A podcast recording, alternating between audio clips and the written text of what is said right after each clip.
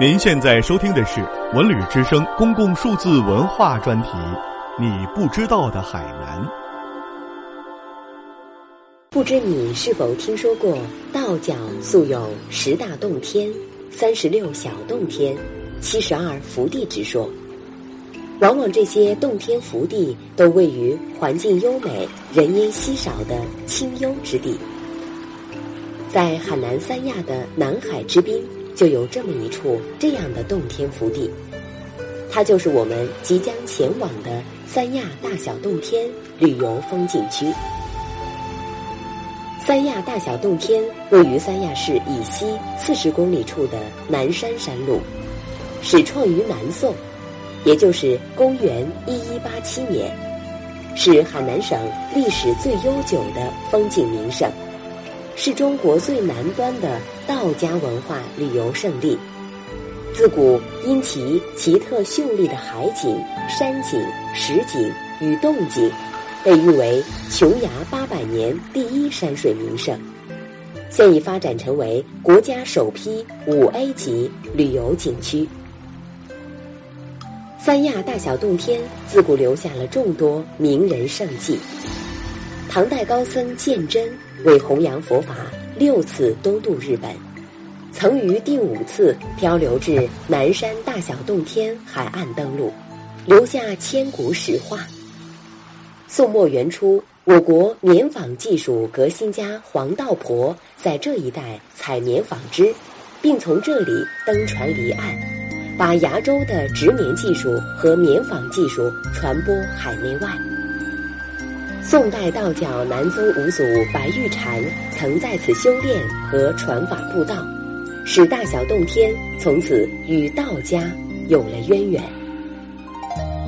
三亚大小洞天自宋代就以神仙洞府著称于世，吸引了无数求道之人，是海南道教的发祥地。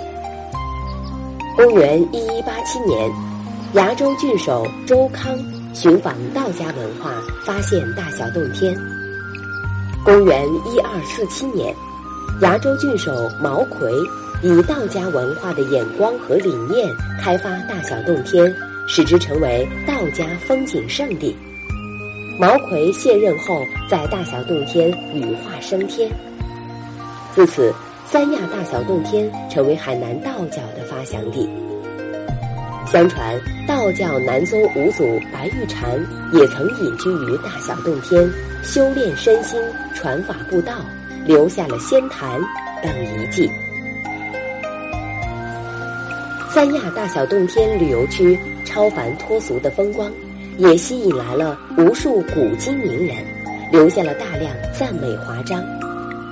一九六二年，郭沫若同志到此游览访古，写下了《游崖县鳌山》一诗，并镌刻在小洞天旁。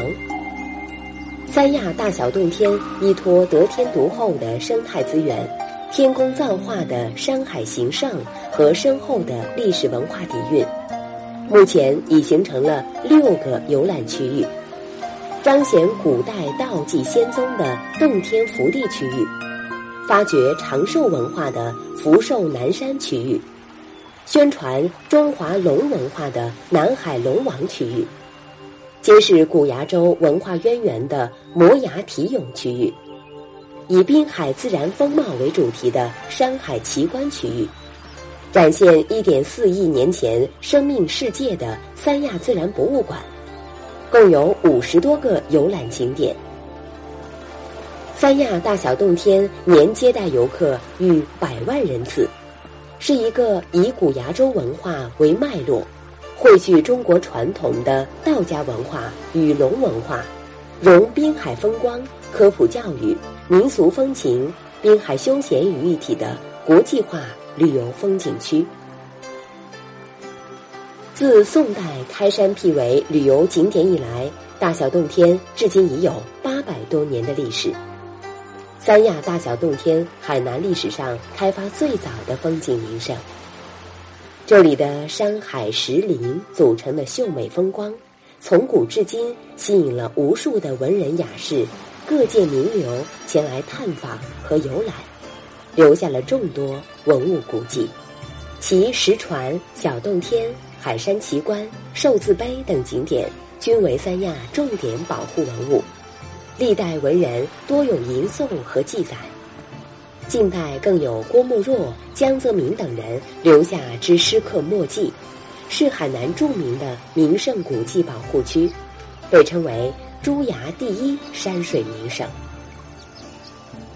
大小洞天能够在这八百年来都受到各代文人墨客的推崇，洞天福地、海山奇观、风水宝地、长寿之地这四大特点，使其经久不衰。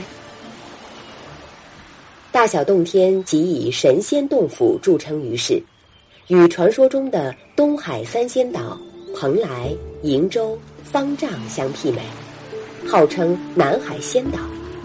曾吸引许多求仙道之人。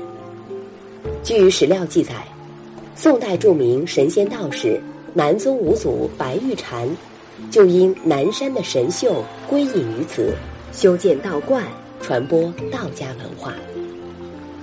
目前景区内留存有仙坛、仙人族等历史遗迹，以及多处游记诗文。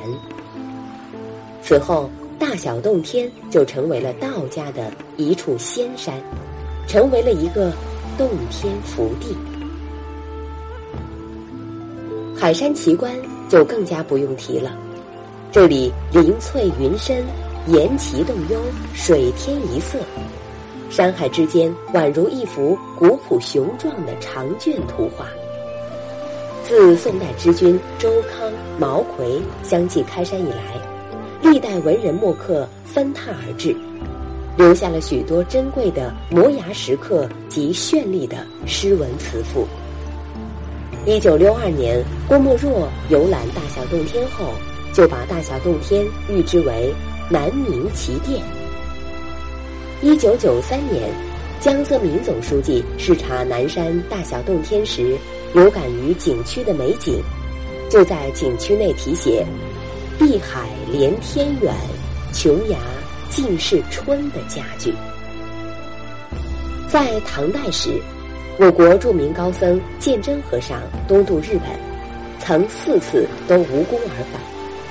第五次东渡时，又受台风所扰，在海上漂泊了十四天后，终于在大小洞天附近登岸，停留一年多后返回中原。在条件更加艰难的情况下，第六次东渡却成功了。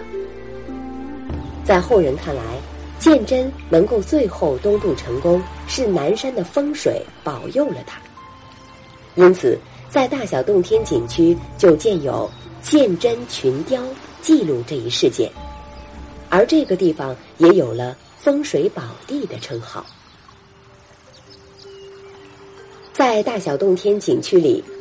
长着大批能成活数千年的长寿树，被美誉为南山不老松的龙血树。它被称为植物界中的活化石，是国家二级保护树种。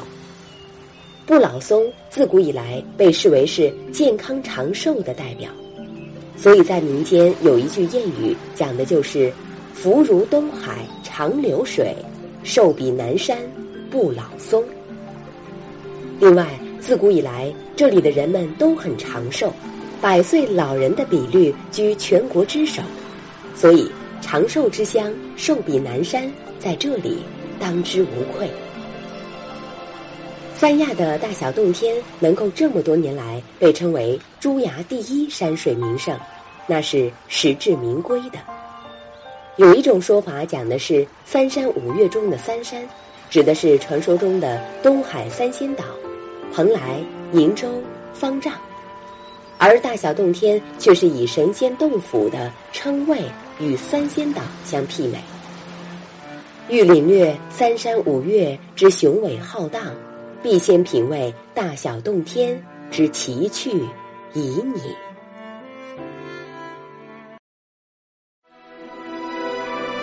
本节目由文化和旅游部全国公共文化发展中心与国家图书馆联合推荐。